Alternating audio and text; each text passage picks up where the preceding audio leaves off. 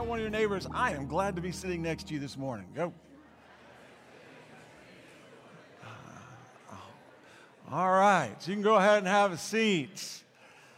The psalmist said, I was glad to me when they said, let us go into the house of the Lord. It is such a blessing to be able to worship God together as brothers and sisters in Christ Jesus. God is worthy of all our praise, and we certainly have much to be thankful for in regards to the Lord and His work in and through our lives. It's exciting for us to know that God loves us, God's at work in us, and God has something to say to us this morning that's best for us and for those around us. God wants to bless us this morning and use us as a blessing to others around us. And so that's exactly uh, what we're going to continue seeking the Lord, His blessing, so that we can be a blessing to those around us, even those who are sitting right next to us in these moments. Open your Bibles with me to Galatians chapter five. We are continuing to unpack God's truth for our lives and relationships in our series through the juicy fruit of the Spirit. I want to thank Pastor John for doing a fantastic job last week teaching about the fruit of goodness. I like John's definition of goodness, doing the right thing at the right time for the right reasons. What a great definition of goodness. God is our good God.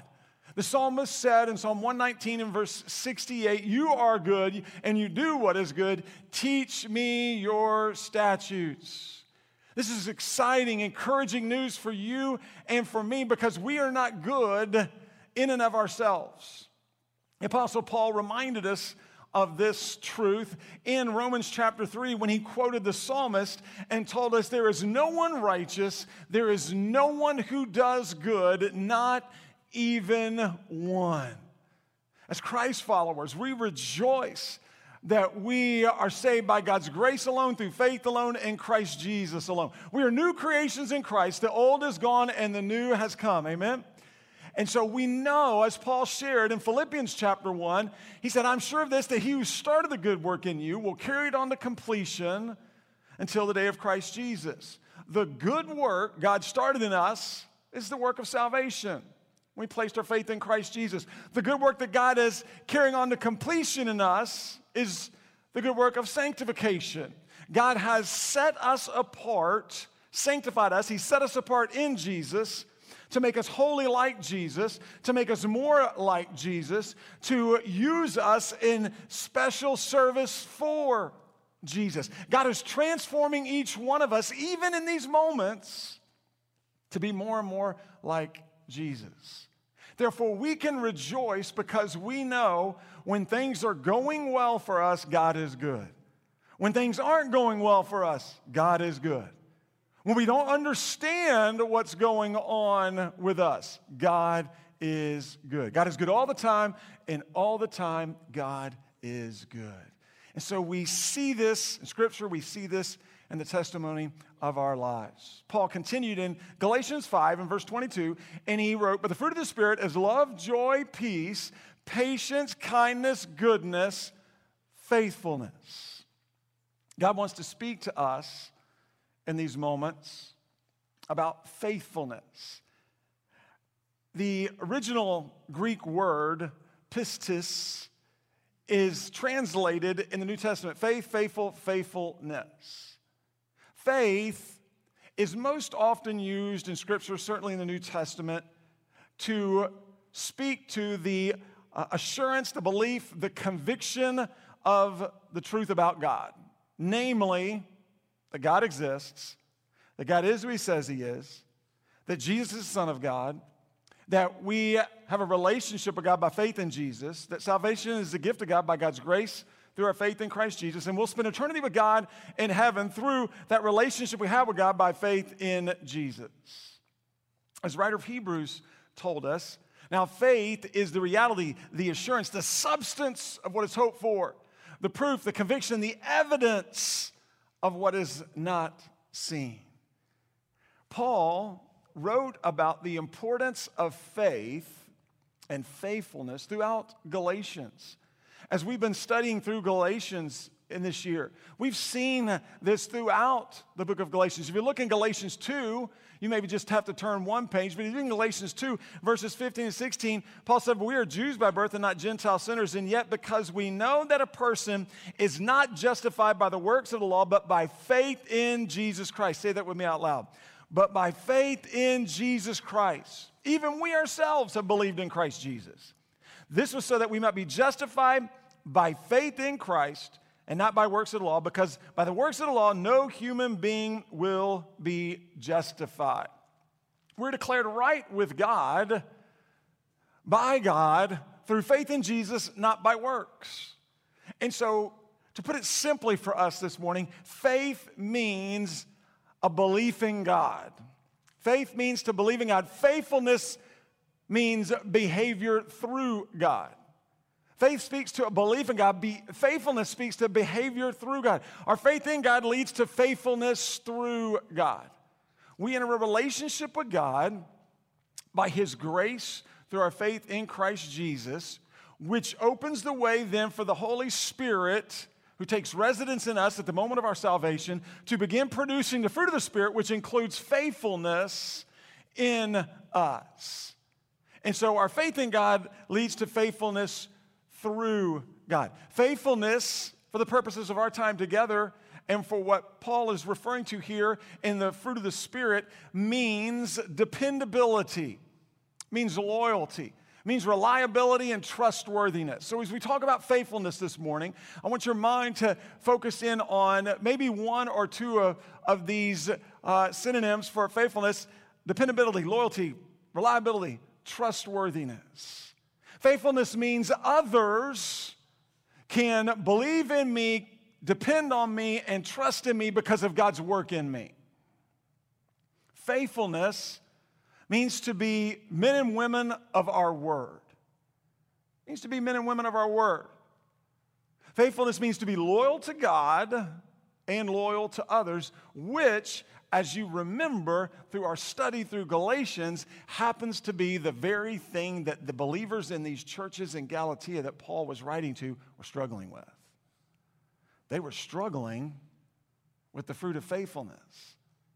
They had turned away from God and from Paul, and they were following the false teachers.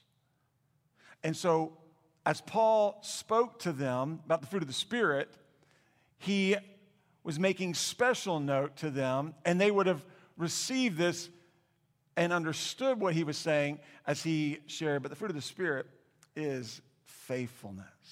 God produces faithfulness in us as we walk by the Spirit.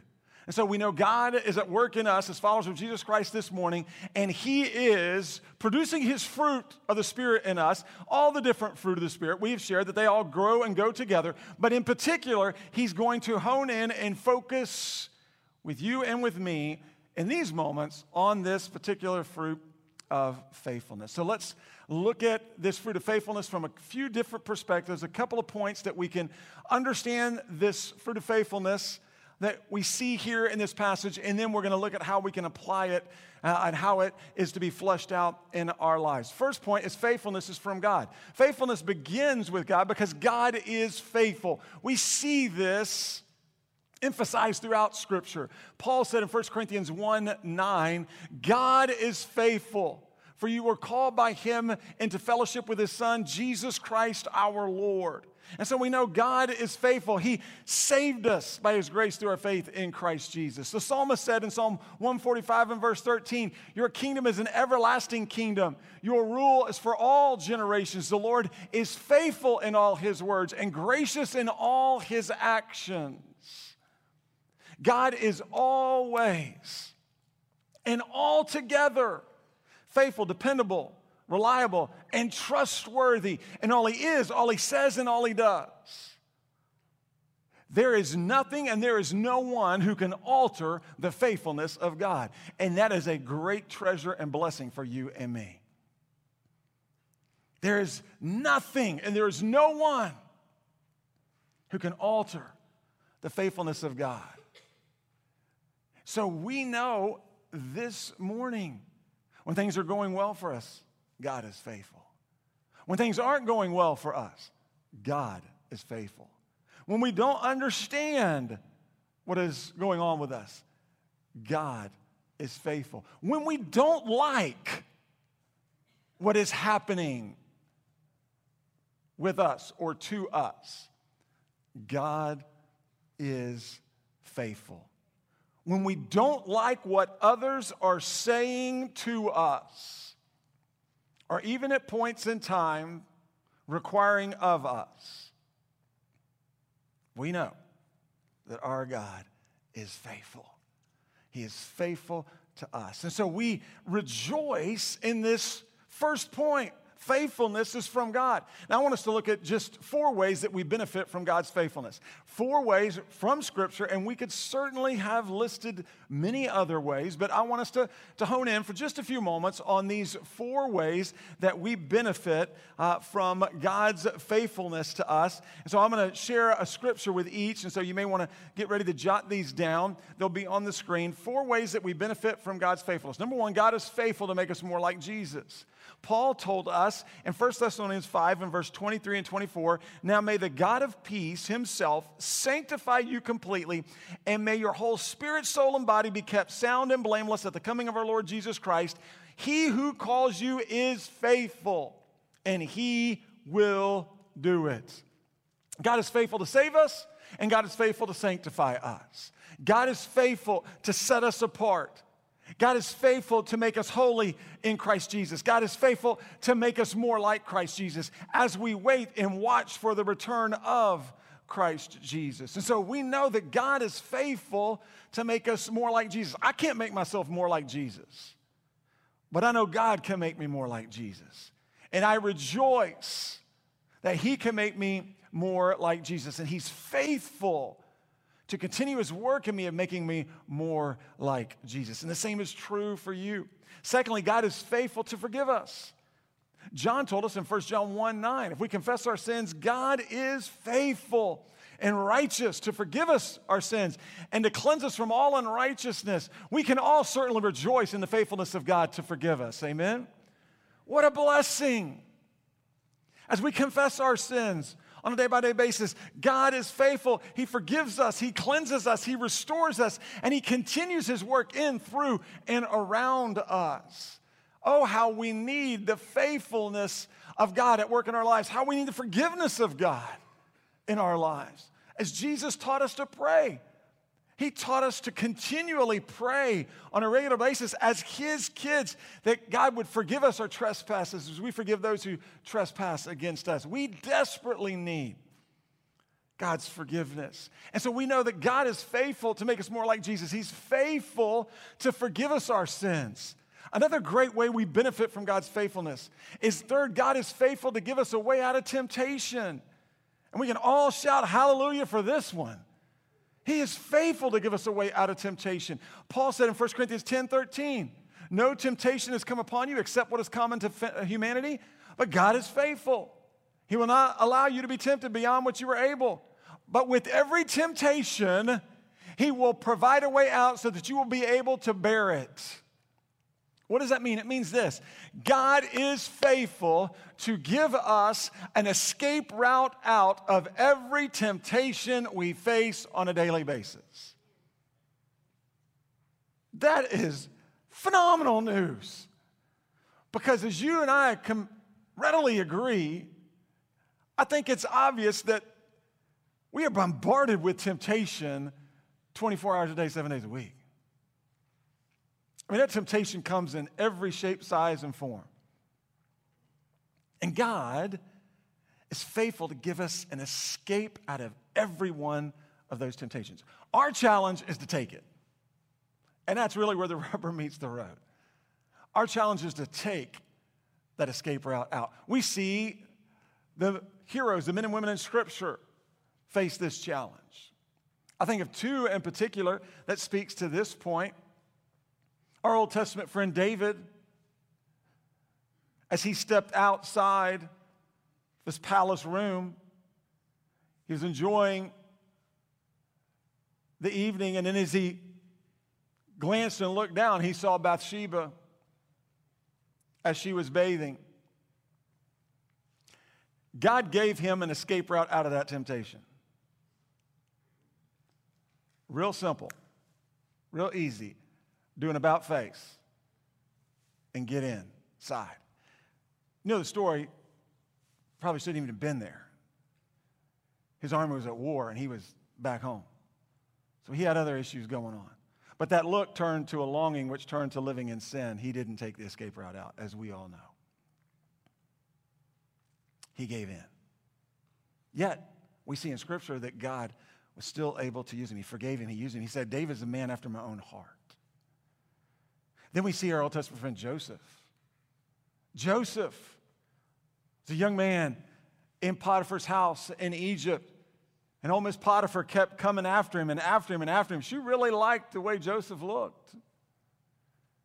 And we know that she made an advance and she grabbed a hold of Joseph and wanted Joseph for herself, for her own enjoyment. And Joseph took the escape route out of temptation. What was that escape route out of temptation? Run! And that's exactly what that young man did. Without a stitch of clothes on, he ran. He got out. And we know where that led, to time in prison because of the lies of Miss Potiphar. But yet we also know where that led, which is to the second in position over the entire kingdom of Egypt at that point in time. He took the escape route out. And so we see in Scripture other testimonies of the men and women of this word.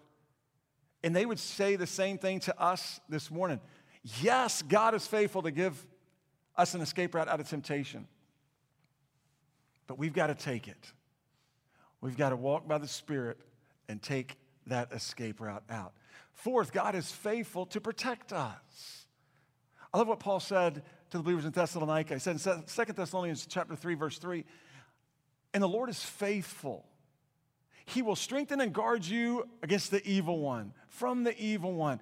We know that God will protect us from our enemy Satan and the lies, accusations, and temptations that are designed to steal, kill, and destroy us. He will help protect us from our enemy. We all know the reality of spiritual warfare as followers of Jesus Christ. We understand and realize that Satan is at work on us. He wants to discourage and defeat us, distract us from the Lord. He is constantly at work on us, but we also know that God is at work in us, that we are sealed, we are safe, we are secure in Christ Jesus. We are sealed by the Holy Spirit of God. We are victors in Christ, overcomers in Christ, more than conquerors in Christ Jesus. Greater is he who's in us than he who is in this world. And so we know on a day-by-day basis, God, he's faithful to make us more like Jesus. He's faithful to forgive us when we stumble, trip, and fall and turn away from him and sin against him. He's faithful to get us back up and provide us an escape out of temptation that's going to certainly come our way on a day-by-day basis. And he's also faithful to protect us from the evil one who is trying to use those temptations to devour and to destroy us, to discourage and to distract us from God and from one another. Our God is faithful. We benefit from his faithfulness in so many ways. We can rejoice in God's faithfulness in to, to us in Christ Jesus, and we can rely on God's faithfulness to us in Christ Jesus. God is faithful. The second point we see that stems from this is faithfulness is uh, pleasing to God. Faithfulness begins with God. It's from God. And faithfulness is pleasing to God. We know Hebrews eleven six tells us, without faith it is impossible for us to please God. Because who, so one who draws near to him must believe that he exists and that he rewards those who seek him. It is impossible for us. We cannot please God apart from faith in God. Can't do it. I like what one Bible scholar said. Said God honors faith because faith honors God. And there's great truth in that simple statement. God honors faith because faith honors God. You know, the world says you have to see in order to believe. God says you have to believe in order to see. Faithfulness is pleasing to God. You know, God has given us all the evidence we could ever need to believe in him. You talk about evidence. We've got all the evidence we could ever need to believe in him in Scripture, in creation, in history, in archaeology, in the sciences, in the person and work of Jesus Christ, God's Son, and in our own testimony of how God has radically changed us by his grace through our faith in Christ Jesus. We have so much evidence on our side that it is easier to believe in God than it is not to believe in God. And the more and more and more those who are opposed to God, in opposition to God, living in a rebellious God, try to prove that there is no God, they continue to come up with findings and findings that point to the reality that we know there is a God. We see this happening even today. There's all kinds of evidence for us to believe in God, and faith is pleasing to God. We truly understand that those who do not believe in God have truly, as Scripture says, have their eyes and minds blinded to the light of the gospel of the glory of Christ. And so we understand faith is pleasing to God and us, and faith is a reflection of God through us. This fruit of faithfulness enables and empowers us, you and me, to be dependable, reliable, and trustworthy in our relationship with God and with others. The fruit of faithfulness allows us to be faithful, dependable, loyal, reliable, trustworthy in our relationship with God, in our relationship with one another, and all those that God places around us. Faithfulness was a high honor. It was a compliment that was bestowed on many in God's Word. You think with me about Hebrews chapter eleven, God's Hall of Faith. If you look through Hebrews chapter eleven, you will read in Hebrews chapter eleven all about the faithfulness of many of the men and women of Old Testament and New Testament saints that have gone before us. And you'll hear, as it's recorded there in Hebrews chapter eleven, about their faithfulness. Paul, in his letters, told us in particular, and he was specific and he was general with this compliment of faithful and faithfulness. He was particular in the sense that he told us that Tychicus, Onesimus, and Epaphras in particular were faithful. That's what he called them. So how he described those men, they were faithful co-workers, co-laborers in the Lord's work. But then he also was general, and he described many of the believers in the local churches that he planted and ministered to as faithful believers, faithfully seeking after the Lord.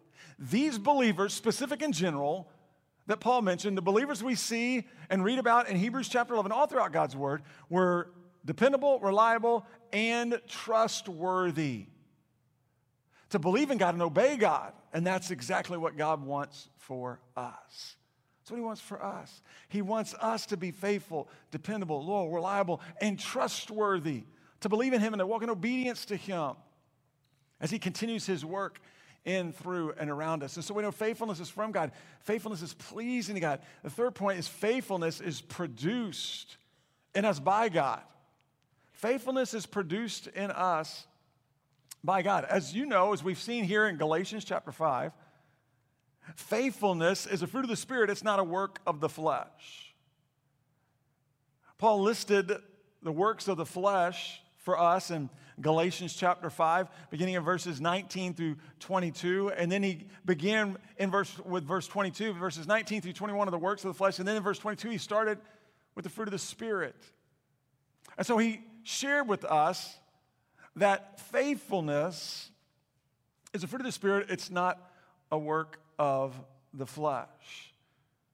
We know and we understand that, that there's a constant tug of war, a constant spiritual tug of war going on within each of us between our flesh and the Holy Spirit who dwells within us. There's a battle that rages between and inside each of us, between these to our flesh and the Spirit. And so we see Paul told us that the Spirit desires what is against the flesh, and the flesh desires what is against the Spirit. They're opposed to each other. So therein is the tug of war. They're not pulling together, they're pulling apart. And so if we choose to walk by the flesh, we will indulge our flesh. What does that mean? It means we will do what we want rather than what God wants. But if we walk by the Spirit, we will follow the Spirit. What does that mean? It means we will do what God wants, not what we want. And so we have this tug of war, and therefore we understand faithfulness is produced in us by God. Faithfulness is supernatural. I cannot make myself faithful, dependable, reliable, and trustworthy to follow God and obey God and trustworthy and faithful in my relationship with God and one another and all those that God's placed. I mean, I can't do that in and of myself. I can't produce faithfulness, and you can't either in our thoughts, our best efforts, or our good works. On our best day, we can't. It's supernatural. It's produced in us by God. What am I good at? What am I naturally going to do? I'm going to walk by the flesh. And that's the same for you. That's how we walk. That's how we live in this, this, this flesh that we still have, that we still battle with. That's why we're able to rejoice that when God saved us, He placed His Holy Spirit in us so that we now have an opportunity to walk by the Spirit. We can say no to the flesh. We can resist the flesh. We can walk by the Spirit. And the Spirit, as we walk by the Spirit, produces faithfulness in us. And it is the Holy Spirit of God that helps me to be dependable, loyal, reliable, and trustworthy, to live for God and to obey God and to do all that He wants me to do. And the same is true for you. And so we see God is producing His faithfulness in us.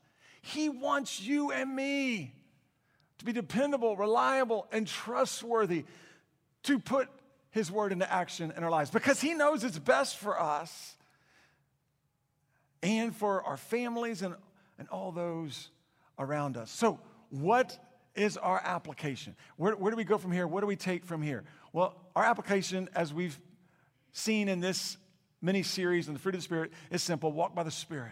Walk by the Spirit. What does walking by the Spirit mean? It means to depend on God. It means to walk in surrender and obedience to God. As we walk by the Spirit, as we depend on God, as we surrender and obey God, then God produces faithfulness in us. As we walk by the Spirit, God empowers us to be dependable, reliable, and trustworthy followers of Jesus Christ. Now, I want us to hone in on just a few points, and uh, then we'll be finished, and we'll spend this time responding to the Lord uh, in our response to Him in just a few moments. But I want you to see three key points that relate to God's work in us as individuals, but God's work in us as a church family as well. Number one, the fruit of faithfulness fuels our giving to God. The fruit of faithfulness fuels our giving to God. God, by His Spirit in us, produces faithfulness. Faithfulness, the fruit of faithfulness, helps us to be dependable, reliable, and trustworthy, to give generously to God. God is the owner of all we have and all we are. Everything we have and everything we are is from God. He is the owner, we are His stewards, and we are His managers. God is the owner of all.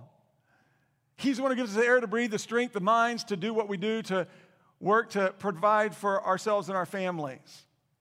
And God wants us to follow His example of giving generously to us by giving generously to Him. God even spoke through Paul and said, if you sow sparingly, you're going to reap sparingly. If you sow generously, you'll reap generously. God is a generous giver, and He wants us to follow His example. As we walk by the Spirit, this fruit of faithfulness will help us to follow His example and be generous givers. As Christ followers, as we grow in Christ, we begin learning more and more that giving is living and living is giving for us, followers of Jesus Christ. Jesus said it's better to give than to receive. And so we know this to be true for us individually, but also to be true for us as a church family. Many of you, over the recent months, have noticed and even asked us the question, what's going on with our giving to God as a church family? What's happening in regards to our faithfulness to give as a church family? Because you've seen, noticed, and asked the question, we are about two hundred thousand dollars behind in our year-to-date giving from last year as compared to this year. And you've asked the question, what does this mean? I can give you a few simple answers. What does this mean? It means we're not hitting God's mark when it comes to faithfulness to give generously to God. It means we're obviously not spending what we don't have. It means we're not doing all that God's called us to do in ministry. We're not doing all that God wants us to do, all that God's called us to do in ministry as a church family, to those here close around us and those far away from us. It also means that we are planning to limit ministry, to make changes and reductions as we move forward. It also means that Satan is rejoicing because he's found a foothold in this area of our church family. And he's real excited about it. And he's enjoying this brief moment of success that he's having. Now, I want you to know, I believe we will respond, and I believe we as a church family will display the fruit of faithfulness to give generously to God moving forward, because we have displayed the fruit of faithfulness to give generously to God in the past. And so I have every confidence that it's going to continue from this point moving forward.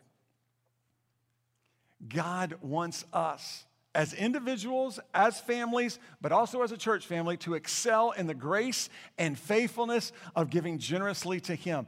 And the good news is we can't outgive God. We can't. The truth is, when you really look at Scripture, there's one area where God challenges us. There's really only one. And He actually challenges us to get into a giving contest with Him. He challenges us to test Him in the area of giving. Basically, He says, let's go, try me. And watch what happens. Because it is impossible to outgive God. Does God need our money? No. Does God want our money? No. No. God wants our hearts. And He knows that our hearts are connected to our accounts and to our wallets. And so He challenges us in this area of giving. The fruit of faithfulness fuels our giving to God. The fruit of faithfulness fuels our growing in God. God wants us to grow in the grace and knowledge of our Lord and Savior Jesus Christ. Remember, we don't grow ourselves. God grows us. God, as we walk by the Spirit, produces faithfulness in us. This faithfulness helps us to be dependable, reliable, and trustworthy, to spend time in God's Word, to spend time in prayer throughout the week, to spend time in fellowship with our brothers and sisters in Christ Jesus, to spend time drawing near to God and worship of God, to spend time and to take the way out of temptation that God gives us, to turn away from the things we need to turn away from, to not look at the things we don't need to look at, to not say the things we don't need to say, to not go the places we don't need to go, to not do the things we don't need to do. He helps us. This fruit of faithfulness fuels our spiritual growth. It helps us to be de- dependable, reliable, and trustworthy when we don't feel like it, when we're tired, when we're frustrated, when we're exhausted. Man, this fruit of faithfulness, as we walk by the Spirit, man, God fuels through that faithfulness. And He drives us back to our knees. He drives us to His Word so that we might continue to grow in our faith in Him. The more we grow in God, the more we want to grow in God. The more we want to give to God, the more we want to go for God. Third, the fruit of faithfulness fuels our going for God. This fruit of faithfulness helps us to be dependable, reliable, and trustworthy, to go as ministers and witnesses for God. God wants us to be His ministers and witnesses, the congregations He's placed around us. And so He places this fruit of faithfulness, and He produces faithfulness in us because He wants us to be dependable, reliable, and trustworthy, to bless those He places around us, to bear with one another, to comfort one another in our times of suffering and sorrow and loss, to encourage one another, to forgive one another, to help one another. God helps us to be faithful, to look out for one another's interests, to listen to one another, to love one another, to minister to one another, to pray with and for one another. God produces his faithfulness in us to help us to be dependable and reliable, to serve one another through love, to point others to Jesus, to serve others like Jesus, to tell others about Jesus.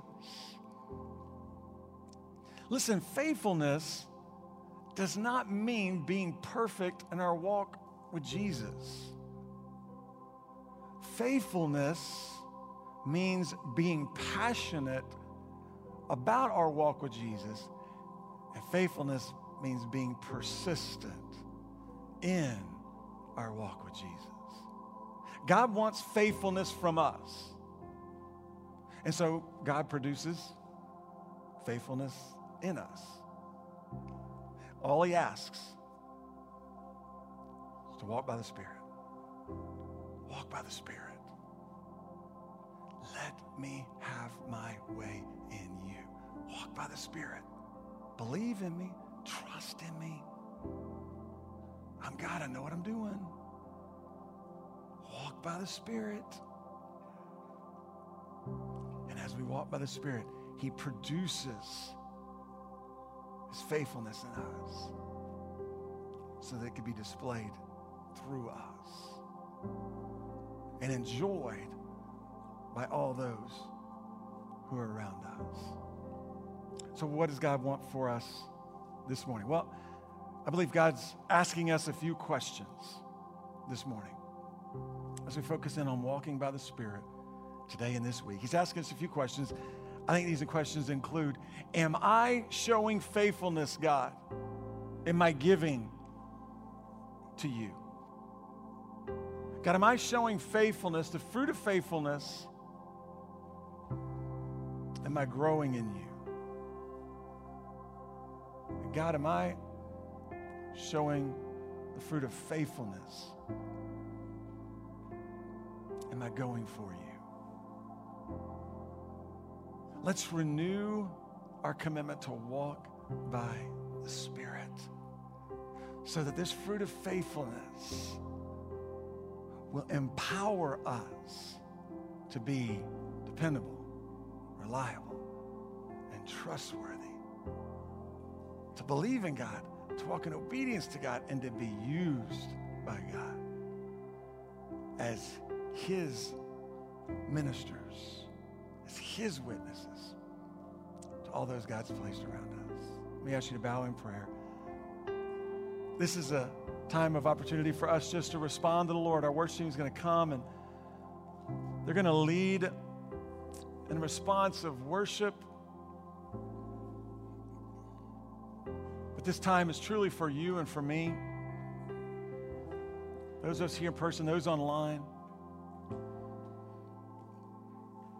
As the Holy Spirit has spoken to us now, we turn our mind's attention and our heart's affection to the Lord. And as he now searches our hearts and our minds, we look to him and we listen for him to minister to us, and then we respond in obedience to what he has to say. Our pastors and ministers will be standing here at the front. They'd love to pray with you, pray for you. If you have a need, a care, a concern, they would love to do that. They would love to introduce you to Jesus as well.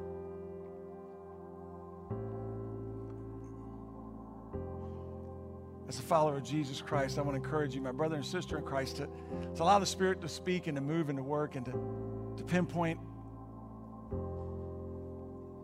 those areas in your life where, where maybe he's wanting this faithfulness to, to take on greater importance. Maybe God's calling you to go for him and to minister to somebody here in this room, to pray for them, to pray over them.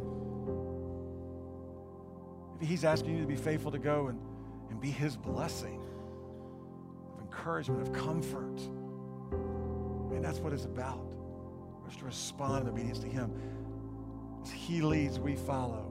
But let me also encourage you, if you've yet to receive this gift of salvation that we've been talking about by God's grace through faith in Jesus, and I want to encourage you to make that decision this morning. Say yes to the Lord.